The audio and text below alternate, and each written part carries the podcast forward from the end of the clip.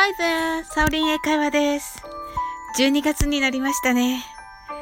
1年の締めくくりの一月となるといいなと思っています。年末まであと1ヶ月となったのですが、これを英語で言うと何と言うでしょうかはい。one month to go と言います。簡単ですね。簡単なのですが大変よく使います。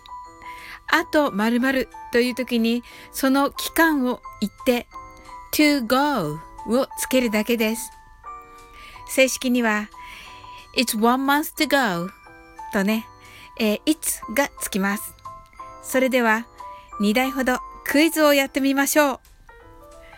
私が日本語で言いますので、すぐに英語で答えてください。はい、1問目です。あと5分です。はい、いかがだったでしょうか ?5 minutes to go が正解です。How was it? それでは、あと1問。あと3日です。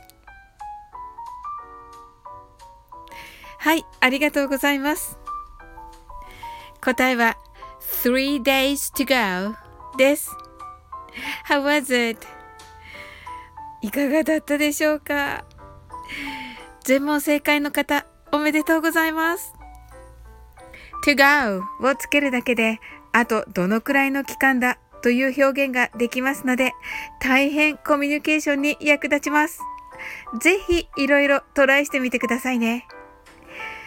今日も楽しく配信させていただきました。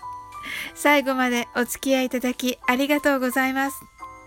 この番組はお好きなことをしながら耳だけこちらに傾けていただく聞くだけ英会話をコンセプトにお送りしています。これからもゆったりと気軽な気持ちで楽しく聞いてくださいね。コメントやフォローいただけると本当に嬉しいです。それでは次の放送でお会いしましょう。That's all for today. Thank you. See you.